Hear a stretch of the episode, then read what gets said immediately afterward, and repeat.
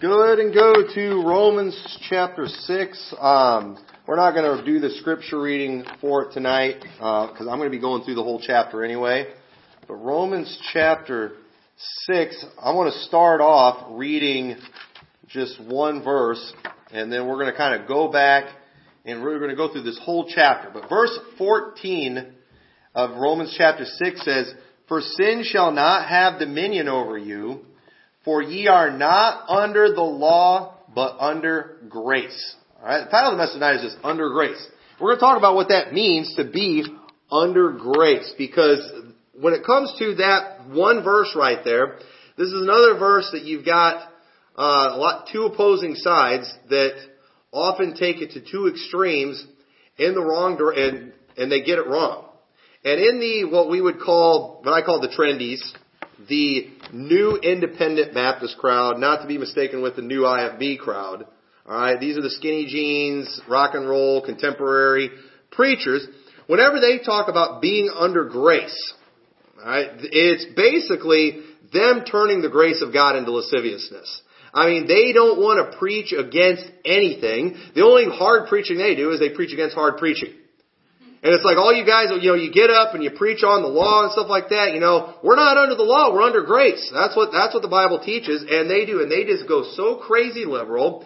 I mean, they they don't get specific on anything. You'll never hear them just get up and let a rip on anything. It's just all we're all under grace, and it always being under grace for them always leads to just being flaming liberals. It leads to just, I mean, the, the women in the church dress terrible, the music goes south. Every time these people who talk about being under grace, they just, they take that and they use it as an excuse to sin. And they allow all kinds of junk in the church. And I'm telling you, a lot of this crowd, you know, it's led by this Josh Teis guy. They, they, for several years, they've been having these idea days. And they have been influencing preachers in a negative way for a long time now. I've got no problem with preachers getting together and talking about ideas and discussing how they do things. I talk with some of my pastor friends. Say, how do you do this? How do you run this? When I go visit other churches, I watch how they do stuff and I learn from it. And if I see somebody's doing something that works good or that's effective, I'm going to copy it. I don't think it's wrong to do it, but here's my problem. I just have a problem with their ideas. Because their ideas are always bad. It's always just, you know, they're just encouraging liberalism. They are embracing heretics. Uh, their next one they have coming up, I was looking at it, their main speaker they have is a Southern Baptist. And these guys are supposed to be independent Baptists, but they look like Southern Baptists. They preach like Southern Baptists. They have Southern Baptists come in. They even have, I was watching, they've got this one just flaming, I mean, just queer dude that, I mean, he's married to a woman. It's pictures from his ordination. They have women up there participating in the ordination, laying hands on him. The pastor's wife is up there laying hands on this man. Well, where do we see that in the Bible? Where do we see women helping ordain the men? This guy, Akeem, he's, he's gonna go start a church. It was gonna be San Francisco, which was kind of a question. You know, now it's Oakland, close enough, I guess. And you know, his wife's up there, you know, wearing a skirt well above her knees. I mean, showing thigh. That's pretty clear in the Bible. That's uncovering your nakedness. That's pretty clear in the Bible. And it right up there on the stage in church. And this, this guy, this church is leading many independent Baptists. And when you listen to these people talk about being under grace, that's what it means to them. It means mini skirts. It means queer effeminate guys. It means rock and roll music. It, it's, their churches look like nightclubs. It's absolutely disgusting. These guys are so queer that, that Akeem guy, and one of the, somebody showed a picture, they have like his staff or their group, they're all there from their church. He's holding hands with the dude. He's like, his wife's there on one side of him, and then he's got this guy, and they're kind of down on a knee, and he's got his hand on top of the guy, you know, like, like you would do with your wife or something. I don't get it. I, I actually, I think I do get it. It's, it's disturbing. And it's like being queer, being effeminate, all things that the Bible is against, that's considered under grace to these people. That is turning the grace of God into lasciviousness. But then on the other side, you've got the old IFB crowd that rightfully preaches against these trendies. They preach against that junk. They preach against liberalism. They've taken strong stands for, you know, conservative music, for dress standards. And thank God for that. But the thing is, the old IFB, they're just slowly losing all their crowd to the trendies. They're not, they're not winning anybody back. They're not even hanging on to what they got. They have some they're hanging on to, but overall they keep losing people to these trendies. How are you losing people to the, to the trendies? How, you know, how does, if you promote manliness, you know, I just, I don't understand. I have no desire to follow these guys, to the, the trendies. I don't get it. I don't know why the old IFB is losing them. But they also, they like to preach on this verse about being, not being under the law and under grace, trying to refute what these guys are teaching. And they should try to refute what these guys are teaching. But the problem is, you know, they kind of take it to another extreme the other way. You know, they start teaching if a person truly is saved, that they will repent of their sins. Basically, a person's justification is in their changed life. Well, the problem is, you start teaching that, you're to you're to keep your people in bondage in church because they're not to be able to have victory in their life because they're to be basing their salvation off what they do instead of what Christ already did. Now they're not to be free to walk in the Spirit. They're not to have that assurance. They're not to have that freedom. And it, it, the end result is, you know, they're just going to struggle and they're going to be like, you know what? I'm always feeling bad on this end. I just can't seem to live up to the law, and I just can't seem to be good enough, and I can't figure out if I'm saved because I just I still struggle with sin. And the, apparently, these guys are teaching if you're saved, you're not going to struggle with sin anymore. But that's not right either. Both of these groups are dead wrong. And you know, I hate saying middle of the road because you know when we think of middle of the road you think compromise right? When you think middle of the road you think you know you usually think of something in between republicans and democrats. You know john mccain who always tried to be that middle of the road guy. And you know and so you know i hate using that term but the truth is you know being middle of the road is actually what we should be. Not in between you know a false right left paradigm but just being in the middle of the road, in other words, staying straight in the scriptures. Did you know we shouldn't get more strict than God is? We shouldn't do that. And we shouldn't get more liberal either. We're not supposed to turn to the right hand or to the left hand. So, when it comes to under grace, what is the truth about this? What is it that we need to know? Well, here's, here's why the old IFB is missing it. It's because they don't like to use a whole lot of scripture when they preach. And therefore they miss a lot of things. Here's why the new, uh, or the new independent Baptists are missing it. Because they don't use any scripture when they preach. So this is why, this is why they're missing. You know, they'll just use under grace. It's right there. It's under grace. You are not under the law, but under grace. They'll just take that one verse. So what we've got to do to do, give this subject justice is we actually, I'm sorry, there's no other way to do this except for to actually look at the entire chapter. And folks, not just the entire chapter, we've even got to look at a few verses in the previous chapter too. And we're going to have to look at a few verses even in the next chapter. I hate to do that, alright? I know, you know, we came to church and you didn't expect to hear a lot of Bible, but sometimes that's what you have to do in order to understand the context of a scripture. You have to know what all he's been talking about. You don't just get to take a line and run with it. And that's what people do. And the dispensationalists on the other end too, we'll cover some of the stuff they teach about this. They are, they are way off. And I, I don't know if it's the right and left or just outer space where they're at on this passage, but when you actually look at everything, you're going to see these people don't know what they're talking about. So let's go to chapter 5, verse 19, alright? We should, you know, to do this justice, you almost need to read the whole book of Romans. Alright? I'm not even going to try doing that tonight. But look at verse 19 of chapter 5. It says, For as by one man's disobedience many were made sinners, so by the obedience of one shall many be made righteous. Moreover, the law entered that the offense might abound, but where sin abounded, grace did much more abound that as sin hath reigned unto death, even so might grace reign through righteousness unto eternal life by Jesus Christ our Lord. Notice what it says there. So when it talks about by one man's disobedience, that's talking about Adam. Adam brought sin into the world. And then look at this. So moreover, the law entered that the offense might abound. Now what does that mean? The law entered that the offense might abound, but where sin abounded, grace did much more abound. You know what it looks like there? It's like if you, if you add, do you realize if we add laws, it only makes people more of a lawbreaker? Did you know there's been people before that were not lawbreakers, and then all of a sudden a new law was made, and now they become lawbreakers? You know? And you might say, well, that's not fair. You know, why did God have to make extra laws? If God doesn't like sin, if God doesn't like lawbreakers, why is He making all these extra laws? That's just making sin abound even more. Why would He do that?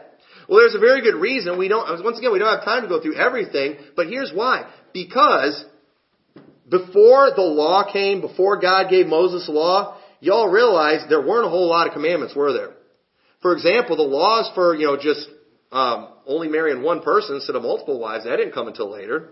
In the beginning, there was only one law, not to eat the fruit of the tree of the garden of good and evil.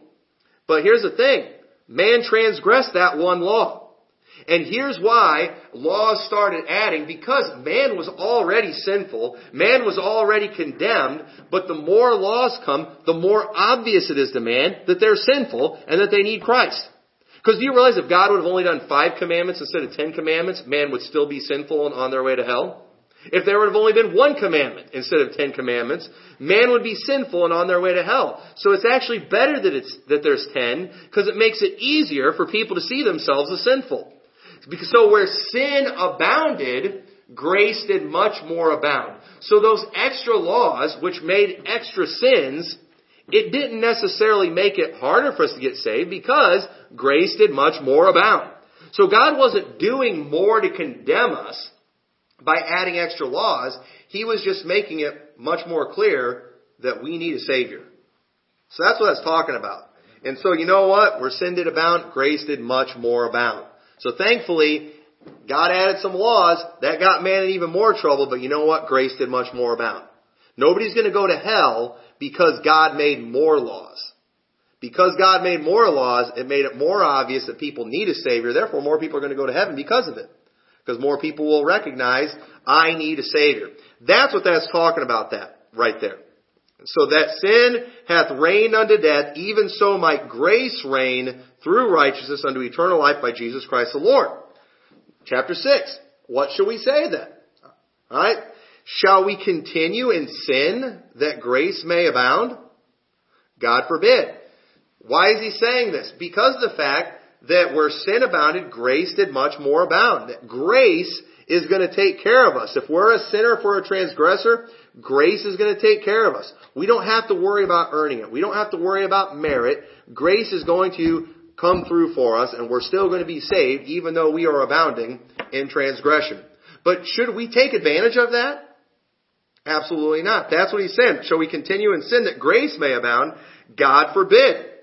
How shall we that are dead to sin live any longer therein? Know ye not that so many of us as were baptized into Jesus Christ were baptized into his death? Therefore we are buried with him by baptism unto death, that like as Christ was raised up from the dead by the glory of the Father, even so we also should walk in newness of life. For if we have been planted together in the likeness of his death, we shall be also in the likeness of his resurrection. So just because grace will abound, it doesn't mean we should take advantage of grace. See, we're not like him yet. We're not like him yet. We will be. Okay? But notice, because, but because we're going to be like him, it says in there that we should walk in newness of life. Because we're going to be like him someday, we should act like it. Because we are saved, we ought to act like Christ. These are things that we should do. But just because we should do something, it doesn't guarantee we are going to do something. We do not see a guarantee in here that if a person is saved, they will follow the law. They will be obedient. The Bible doesn't teach that. And if it was a guarantee, why give the command? Right? If it's just automatic that we're going to do it, why would we be commanded? If we were guaranteed being saved that we would do good works, then why would Paul tell people that they which have believed be careful to maintain good works?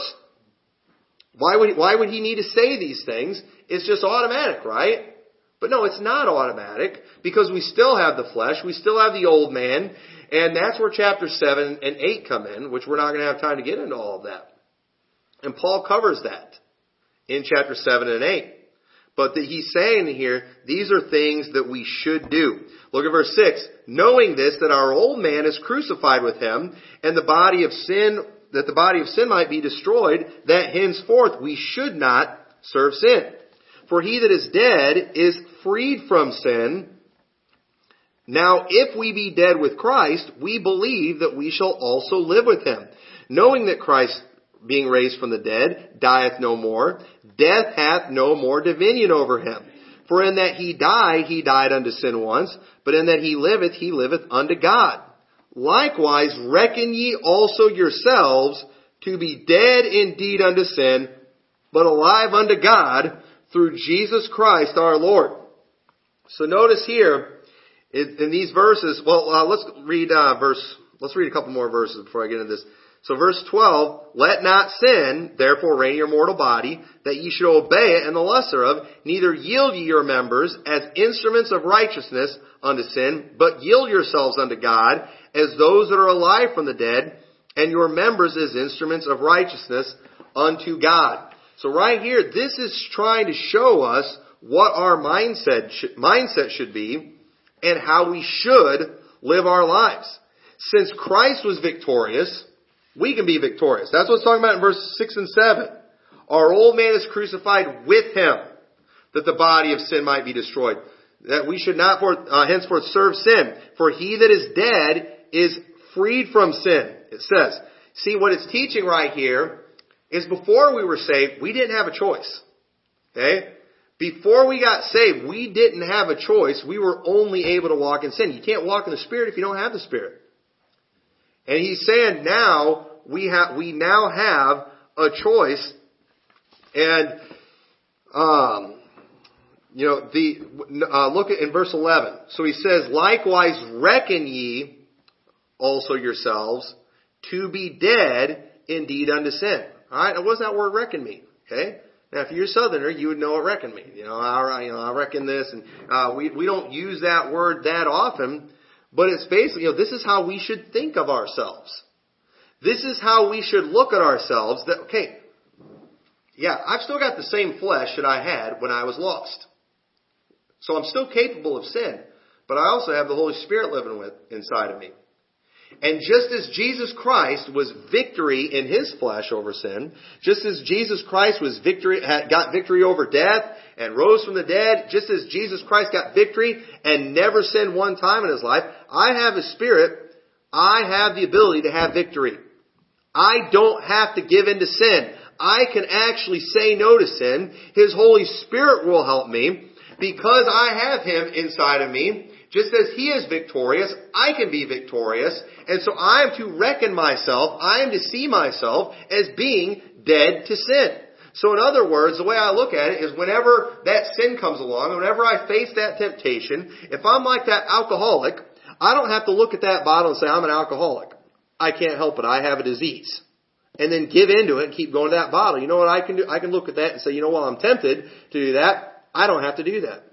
I don't have to sin. And you all see where that mindset can help? You know how many people have this defeatist attitude that I just can't help it? I can't help my temper. I can't help my anger issues. I can't help my this. I can't help my that. Well, if you're saved, you, you can help it. The Holy Spirit will help you, and what you need to start doing is you start, need to start reckoning yourself as victorious because He is victorious. That's how you need to think of yourself. That's how you need to look at your life. So in other words, we don't have any excuses for doing wrong. Look at what it says in verse 12. So look at what he says. He says, Let not sin therefore reign in your mortal body, that ye should obey it in the lust thereof, neither yield ye your members as instruments of unrighteousness unto sin, but yield yourselves unto God as those that are alive from the dead and your members as instruments of righteousness unto God. You know what you need to do? You need to realize, hey, you're living now. You're not dead in your trespasses and sin. You actually can put up a fight. And actually, it turns out it is up to you what you're going to do. And you know what you need to do? You need to yield your members or your body instruments of righteousness. In other words, you're going to follow the Holy Spirit. And it's saying, don't yield yourself to the things of the flesh. Do not yield yourself to sin. Because remember what it said? He said, When we got saved, we were freed from sin. Okay?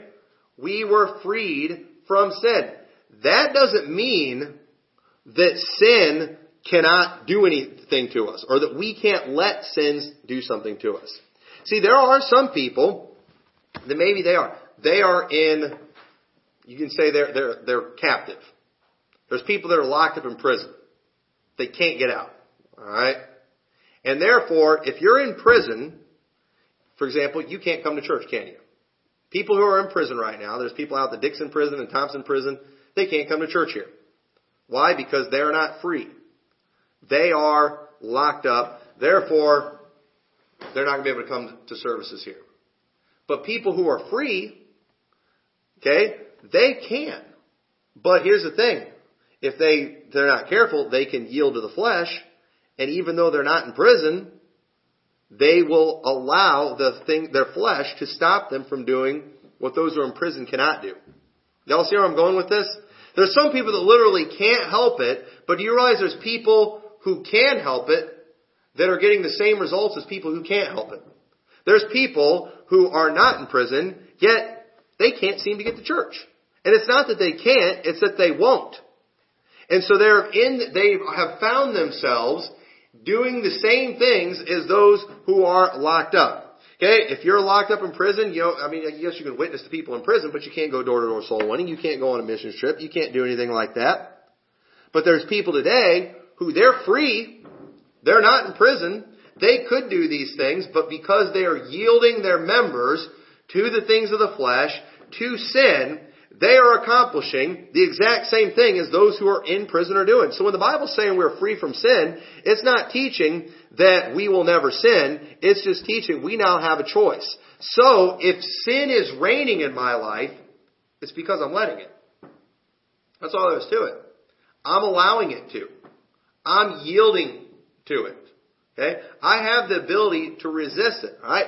My daughter Lana, she's very small. Alright? She is weak in comparison to me, but I could let her order me around. Okay? I'm free. As a parent, I can either boss her around and tell her what to do, or I can let her, you know, run the show. I could, I could let her give the orders and tell me what to do. But for her to be able to get me to do what she wants me to do, I have to yield to her. But does that mean I'm now in bondage? No, I'm free. I have a choice. I'm bigger than she is. You know, I, I've got, and it's the same thing when people give in to sin. It's not that sin has control. Okay, if you're saved and sin's getting victory in your life, it's not because it's too strong. It's because you're yielding to it. It's because you're letting it have its way and you don't have to do that. You have a choice. And you got all these Christians, oh, you know, like people, I, I fell into sin, you know, I, I can't help it, I just can't seem to get victory. Why not? If you're saved, you're free from those things. If you're, and if you're still suffering in those areas, it's because you're yielding your members to them. You're, you are submitting to sin and to the things of the flesh. So y'all get what I'm saying on that. That's what it's talking about when it's talking about being freed from sin. It doesn't mean we're never going to sin. You can be free from something you know, I guess if I wanted to, if the government just decided, you know what, we're freeing you from taxes, you don't ever have to pay taxes. Well, if I was an idiot, I could just pay them anyway. I'm free. I have a choice. I can either pay them or not pay them. But then if I'm going and I'm paying them when I have been exempted from them, I have no right to complain about it. You know, I, I'm just, I'm doing it because I want to, not because I have to. All right, now I pay taxes because I'm in bondage. All right, you know, you know, so much for being a free country. But you know that that that's the reality of it. And people, Christian people who are in sin, they are there because they have yielded to it. And they they are not in bondage to sin. We are free from sin, but that doesn't mean we're not capable of sin. Okay? We are very capable of sin if we yield our members to it. It's possible for us to go either way, but we have a choice. So when Paul said sin shall not have dominion over you, he was not saying saved people would never be deep in sin. That's not what he's saying. He was saying it should not have dominion over us. That's what he's saying. In other words, it is not stronger than you. Okay? It's not strong. If it's reigning, it's because you are letting it. And Christians who are living in sin are living in sin by their own choice. Look what it says in verse 16. Says, Know ye not that to whom ye yield yourselves servants to obey, his servants ye are to whom ye obey, whether of sin unto death or of obedience unto righteousness. But God be thankful that ye were the, ye were the servants of sin, but ye have obeyed from the heart that form of doctrine which was delivered you, being then made free from sin, ye became the servants of righteousness. So these people, they did it right. They were in bondage to sin. After they were made free from sin, these particular ones became servants of righteousness. Now, do all saved people do that? No. There are many people that have been freed from their sins, but yet they have yielded, they yield to those sins every day. There are saved people that have been freed from their sins, yet they're living in fornication. They don't have to do that, but they are doing that. Why? Because they're yielding to those things. But not everybody does that. There are some people, after they got saved, you know what they did? They was like, you know what? I'm saved. I'm victorious. I'm not going to do those things anymore. And you know what? They didn't do those things anymore. Why? Because they yielded their body as members of righteousness. Verse 19 says, I speak after the manner of men because of the infirmity of your flesh, for as ye have yielded your members servants to uncleanness and to iniquity unto iniquity, even so now yield your members servants to righteousness unto holiness. So he's telling man, you got you need to do the right thing. You need to yield your members to righteousness. And this the reason many saved people aren't in church today is because they're yielding to sin. That's all there is to it. It's not that they didn't really get saved. It's that they've yielded to sin. So in verse 14, you know, when he says, For sin shall not have dominion over you, for ye are not under the law, but under grace. He, when he's saying you're not under the law, the Bible, it teaches earlier in the book of Romans that before we were saved, we were under the law. Y'all get that? Before we were saved, we were under the law. Now what the dispensationalists want to do with this verse is they want to talk about when you're under the law, as, uh, in other words, when we were under the dispensation of the law. You know, but now we've entered this new dispensation, the dispensation of grace. And therefore, you know, we're supposed, you know, now salvation is by grace, even though it was under the law at one time. No. All of us, we were under the law before salvation. All of us. Okay? We are all living in the New Testament dispensation. We were all born in the New Testament dispensation.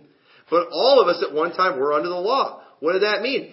What does that mean? It means before we got saved, if we would have stood before God, what would we have been judged according to? We would have been judged according to the law. And what would have happened? We would have been found as a transgressor of the law, and therefore we would have gone to hell. But now that we are saved, we are not under the law, but under grace. So when we stand before God, what are we going to get judged according to? Not according to the law, but according to the grace of God. According to the work of Jesus Christ. And so when you, in reality, if you want to talk about dispensation of, the dispensation of the law is still going on for everybody who's not saved. Because everybody who dies without Christ is going to be judged according to the law and they're going to go to hell. But those who are saved are under grace. Now where is that saying that we now don't have to care about the law? Because this whole chapter he's teaching us we shouldn't yield ourselves service to sin. Well, why not? We're not under the law, but under grace. He said, God forbid that we would about, you know, that we would transgress and sin that grace might, may abound. Nowhere is he teaching it's okay to do that. The trendies are dead wrong in what they do in this verse. They are dead, they are dead wrong. So the things that people did before they, they were saved only led to destruction and shame. Look what it says in verse 20. It says, For when, when ye were the servants of sin, ye were free from righteousness. What fruit had ye in those things whereof ye are now ashamed? For the end of those things is death. But now being made free from sin and become servants to God, ye have your fruit unto holiness and the end everlasting life. For the wages of sin is death. But the gift of God is eternal life through Jesus Christ our Lord. Now everybody knows Romans 6.23. We talk about Romans 6.23 all the time when we're out soul winning, but here, and, and we're accurate in how we portray it when we are preaching the gospel, but let's look at the context of Romans 6.23, because even a trendy knows 6.23. The old IFB knows 6.23. Everybody knows 6.23, but let's look at some context on this, and I, it should make us like Romans 6.23 just a little bit more for us as, as saved people. But what it's saying, what it's teaching right here, when ye were the servants of sin, or in verse 21, what fruit had ye in those things whereof ye are now ashamed? Before you were saved, when you were living in sin, what was the fruit of those things? Before you were under grace, what was the fruit of your works? Death. In other words, what did you earn? What did you accomplish before you were saved, before you were under grace? Death is what you accomplished. Death is what you accumulated. Death is what you earned. And we know that's talking about hell. That's what you earn. The things that you did in your life, whether it was just living for the flesh, or whether it was just trying to keep the law, the fruit of what you did while in sin was death. Why? Because the wages of sin is death. And you are all in sin, and the only thing you ever accomplished, the only thing you ever produced in your life as a result of your sins was death. You, many of these things we are he says you're now ashamed of. And there are there are many things that people can that you know they don't want to talk about that they did before they were saved. Why? Because you're ashamed of those things. That was the fruit. That was the earthly fruit of what you got as a result of your sin. Things that you're now ashamed of. You didn't accomplish anything in those sins. And you know what you earned as a result of those sins? You earned an eternity in hell. You know, congratulations with that. You know, that's, uh, that's, you know, that's nothing to be proud of. But what is the end for a saved person? Okay, look what it says there again in verse 22. But now being made free from sin and become servants to God, ye have your fruit unto holiness and the end, everlasting life. Now we actually have the ability to do some good things for God. Now we actually have the ability to get some victory in our lives and to accomplish some things. And you know what the end result of those things are? Our holiness and at the end, everlasting life. We, the things that we get now as a result of being under grace and an eternal life. Now make sure you get this. And this is why Romans 6.23 is there. Because he's wanting to make sure you understand that, okay, before you were saved, you clearly earned death. I don't think anybody would struggle with that. But here's the thing. Even after you get saved, the good works you do, they don't earn eternal life. Okay? But the end of what we get as a result of what we do when we're saved, or the, the end of what we get as a saved person is eternal life. And so in case anybody might mistake, eh, and make a mistake and think, so now we are earning eternal life. He, he throws this in there and he says, for the wages of sin is death, but the gift of God is eternal life through Jesus Christ our Lord. A gift's free, isn't it? You don't earn a gift. You don't work for a gift. So he's reminding them that the things that you're accomplishing, even though you actually do get to do some good things while you're saved, even though you do have the ability to be free from sin, even though the end result of a saved person and the works we do is eternal life, don't forget that that eternal life is a free gift. Don't forget that. Don't, don't make that mistake. Don't think that you're hanging on to your eternal life, that you're maintaining your salvation through your works. And so he makes it very clear to mention that that salvation you have, that eternal life you have, is a gift. And so when you when you look at all these things before these verses, you know, you really see just how important Romans 6:23 was, not just for lost people to figure out that hey, you're not saved, you've earned death, but it's also a reminder to save people who are doing some good things in their life to remember that, hey, these good things that you're accomplishing, okay, these things do not earn your salvation or eternal life. That was a free gift. And you're going to get the free gift whether you do good or not. You know why? Because you're under grace.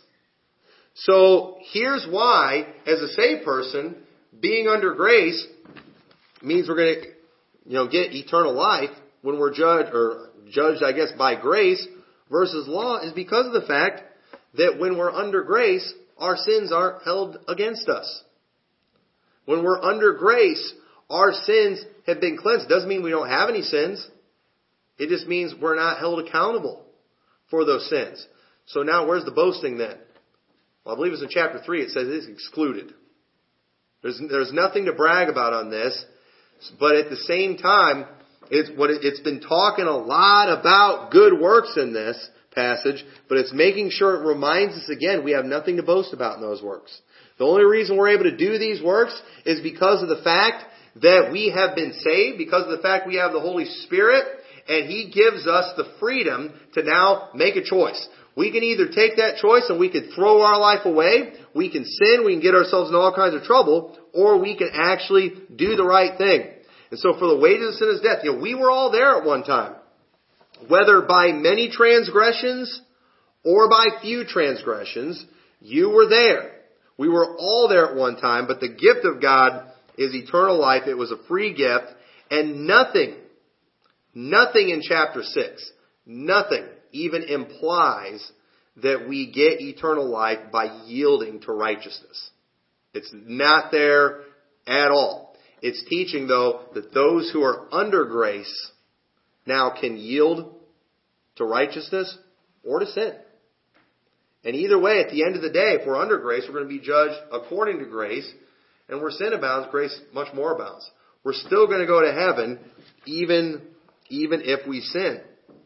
So what it means to be under grace, it means that we have a choice to live for sin or righteousness. The trendies are dead wrong when they're teaching people that, you know what, you're under grace, we don't need to worry about the law anymore. We don't need to worry about the Old Testament. We don't need to worry about the Sermon on the Mount. We only need to worry about the Pauline epistles. That, that's a bunch of garbage. We should be trying to follow those laws. We should be trying to keep the commandments of God. We should be trying to live holy lives in Peter. We mentioned it this morning. God said, be holy, for I am holy. God expects these things from us. He doesn't expect us to take advantage and just go living in sin. That's not what he expects at all. Turn over to Titus chapter 2. Because when we live for sin, we, we're going to have a miserable life. But when we yield to the things of God, you know, we're going to be happier. When we live a life in sin, not only are we going to be miserable, but we will fail to bring forth fruit that will please God. And look at Titus chapter 2. But when we live for righteousness, when we live for righteousness, we will actually be capable of enjoying the Christian life and accomplishing great things for God, and we won't need to be ashamed that it's coming. Look what it says in Titus 2, 11. It says, For the grace of God that bringeth salvation hath appeared to all men, teaching us that denying ungodliness and worldly lust, we will live soberly and righteously no, we should live soberly, righteously, and godly in this present world. Now stop there for a minute. So what the trendies do, you know, they, they'll say we're under grace, and all of a sudden, all the law goes out the window. But right here, it, what does it say? The grace of God that bringeth salvation hath appeared to all men, teaching us. What is teaching us? The grace of God. What does grace teach us? The grace of God teaches us that denying ungodliness and worldly lust, we should live soberly, righteously, and godly in this present world. Not that we will be, you know, godly in the next world. It's saying we should do this now. And notice it says denying ungodliness and worldly lust. So why is it these preachers that want to talk about grace all the time are always working so hard to be like the world? Doesn't the Bible say that the grace of God teaches us to deny worldly lust? That's what, that's what God's grace teaches. That's what true grace teaches. Grace teaches us that we shouldn't be like the rest of the world. Grace teaches us that, you know what? Jesus Christ gave us a free gift. He died on the cross and paid for our sins. You know what? We probably shouldn't take advantage of that. We should probably feel bad when we are sinning and we are committing sins that Jesus Christ had to die for.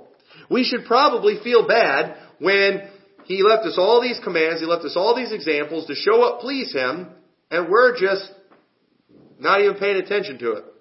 It ought to make us feel bad when He gave us the Holy Spirit that will help us have victory in our life, and we're just ignoring it and saying, you know what, I'm going to let these things that are not more powerful than God, I'm going to let them rule over me. I'm going to let sin have dominion over my body. The grace of God teaches us not to do that. The grace of God teaches us that Jesus Christ paid for our sins. Jesus Christ got victory. He's given us the Holy Spirit. We don't have to do those things and we should not do those things. It teaches us we should live soberly, righteously, godly in this present world. We should be living that way. That's what it teaches us. And you know what? This wasn't just something that, you know, for back then, you know, we're supposed, you know, the, the trendies always got to be changing with the times. You know what? It says doing that in this present world, and it says looking for that blessed hope and the glorious appearing of the great God and Savior, Jesus Christ. We're supposed to be looking for that. We're supposed to be living this way until Jesus comes back. We have clear instructions here that we're supposed to live these ways. We're supposed to live godly in this present world, doing it until Jesus comes back. So this still applies in 2018. It absolutely still applies. And here's the thing. How do we know what God, what is godly? How do we know what is righteous? You know how we know? It also teaches earlier in Romans, we know these things by the law. We would not know sin except the law said, thou shalt not commit adultery. The way we know what sin is, is by the law, referring to the Old Testament. The way we know what righteousness is, is by the law. And when we admit we're sinners, the Bible says that we, we establish the law. Whenever we admit we're sinners, you know what we're saying? We are consenting that the law is good. That's what we're doing. You know why many people will plead not guilty whenever they're charged with a crime? Because they don't think they did anything wrong. And that often makes the courts mad. And a lot of times they're harsher against somebody who pleads not guilty but ends up being found guilty. But many people, the reason they will plead not guilty is because I don't agree with that law. And that's all it takes. But for us, when we admit we're sinners, we are saying that the law is good, referring to the Old Testament. And these people that say the Old Testament does not matter, the Old Testament law does not apply, according to what we read in the book of Romans, I'm afraid to say these people have not admitted that they're sinners. Oh, I admit I'm a sinner. Okay, well, what is a sin? It's a transgression of the law. You say that doesn't matter. You say that's not in effect. Because the Bible says we're not under law but under grace. Misrepresenting that passage, not even getting what it says. If a person admits they're a sinner, they are admitting that the law is good. You know what they're doing? They're saying the Old Testament is good, the Old Testament is right, I am a transgressor of that law, and therefore, I need a Savior. And that Savior is Jesus Christ. If the Old Testament law doesn't matter, then we don't need a Savior. But we do need a Savior because it does matter. So let me ask you this. If we've got to recognize we're a sinner in order to be saved, then how are people going to figure out they're a sinner if we don't preach against sin? How are people going to figure out that they need a Savior if we don't show them what's in the Old Testament law? We have to show them these things. We have to preach these things. We have to set an example. And we've got, we've got to show them that so they will see that they are sinful and they will realize they need a Savior and call on the Lord for salvation and then they will be under grace. And you know what the grace of God is going to teach them now? Let's deny that stuff. That stuff that we got saved. Those sins were going to get us thrown into hell. Why would we go back and do those things again? If I got out of prison a prison that kept me locked up. That would only, you know, that chose what I ate. That chose when I could see my family. That had all my rules for me. If they said, alright, we're free, why would I go back and try living in there again? Why would, why would I do that? Why would I go back to something that kept me away from things that were good. That would be, that would be foolish for me to do that. And I'm, I am now free. I mean, I don't know, a prison might take somebody in if they wanted to. I, I read about one lady, she like got out of prison, wanted to go back to prison. And so she went to a bank, she robbed the bank, and then she went, took the money, went outside, and just started throwing it to everybody. Got arrested, went back to prison. Like, why did she wanted to go back to prison? So I guess we could all go back. You know, we could all go to prison if we wanted to. Just go do that. Just go, just go tell somebody you have a gun and give you all the money. Just do that, and you go to prison for that probably. You know, it, it's not, it's not that hard. Anybody can go to prison. Anybody can be in bondage to sin, but we don't have to be, and we shouldn't be. And just real quickly, look at chapter seven. All right. So after it said all this, after all these things you know, we looked at all these things. Look, it says in chapter 7. It says, Know ye not, brethren, for I speak to them that know the law, how that the law hath dominion over a man as long as he liveth. For the one which hath an husband is bound by the law to her husband so long as he liveth. But if the husband be dead, she is loose from the law of her husband. So then if while her husband liveth she be married to another man, she should be called an adulteress. But if her husband be dead, she is freed from the, that law, so that she is no adulteress, though she be married to another man. Wherefore, my brethren, ye also are become dead to the law by the body of Christ, that ye should be married to another, even to him who is raised from the dead, that we should bring forth fruit unto God. For when we were in the flesh, the motions of sins which were by the law did work in our members to bring forth fruit unto death, but now we are delivered from the law, that being dead wherein we were held, that we should serve in newness of spirit and not in oldness of the letter. What it's saying there is it gives an example of a woman. If a woman is married to a man, according to the law, she's she's stuck with that guy. But according to the law, if he dies, she's now free to marry another. And the truth is, those of us who are saved, we've been delivered from that law. We are now freed to marry another. We are now free to follow after Christ. In other words, we don't have to live that miserable existence of the past. We now are free to follow after Christ. And that is exactly what we should do. And this, this butchering of the scripture that the trendies have done with chapter 14 is so easy to see through if you read the whole chapter. What, if you read if you read the verse itself, it's easy to see the dispensationalists are wrong on this. But the, even the old IFB, many of them are wrong when they're teaching that if you're truly saved, you will do the works. No, that's not the case because it's whoever you yield your members to. Because I'm actually free, I can do good or bad. I'm capable of both. If I do bad, I'm a shameful person. I'm in rebellion against God. I I shouldn't do that. The Lord's going to chase me on this earth. But either way, I'm under grace. So when I stand before God, and I, I hate to break this to you, alright, if you're like some of these people in the Baptist world, but people who have put their faith and trust in Christ and accepted the free gift, because the gift of God is eternal life through Jesus Christ our Lord. I hate to tell you this, but even if they're not very good Christians, they're going to go to heaven. I know we want them to go to hell. Oh man, I, I if I have to go to church, they have to go to church too. I thought we went to church because we can't. I thought we went to church because we're now free from sin and we're able to do the right thing. I didn't know we had to do this. I thought I went soul winning because I'm free to do that. I thought I follow the commandments of God because I'm free to do that because I love the Lord. I didn't know I had to do it. I that I don't see that in the Bible. The truth is, it's not there. And so I just showed you here, this is the middle of the road position on the under grace. And that sounds terrible. I hate saying that. But that, that is, that is biblical. And you know, we have no business turning to the right hand or to the left. Deuteronomy 5.32 says, Ye shall observe to do therefore as the Lord your God hath commanded you. Ye shall not turn aside to the right hand or to the left. You follow it as it says it and I think I think I showed enough verses, enough examples that that's how we preach it right here. You don't have as much control over people. Alright? I'm going to have a tough time controlling you with that. I wish I could tell you all go to hell if you quit going to this church. You know, I wish I could tell you all you go to hell if you don't tithe. I think we'd have a lot more people coming to church and tithing things like that. But unfortunately, um, that's not biblical.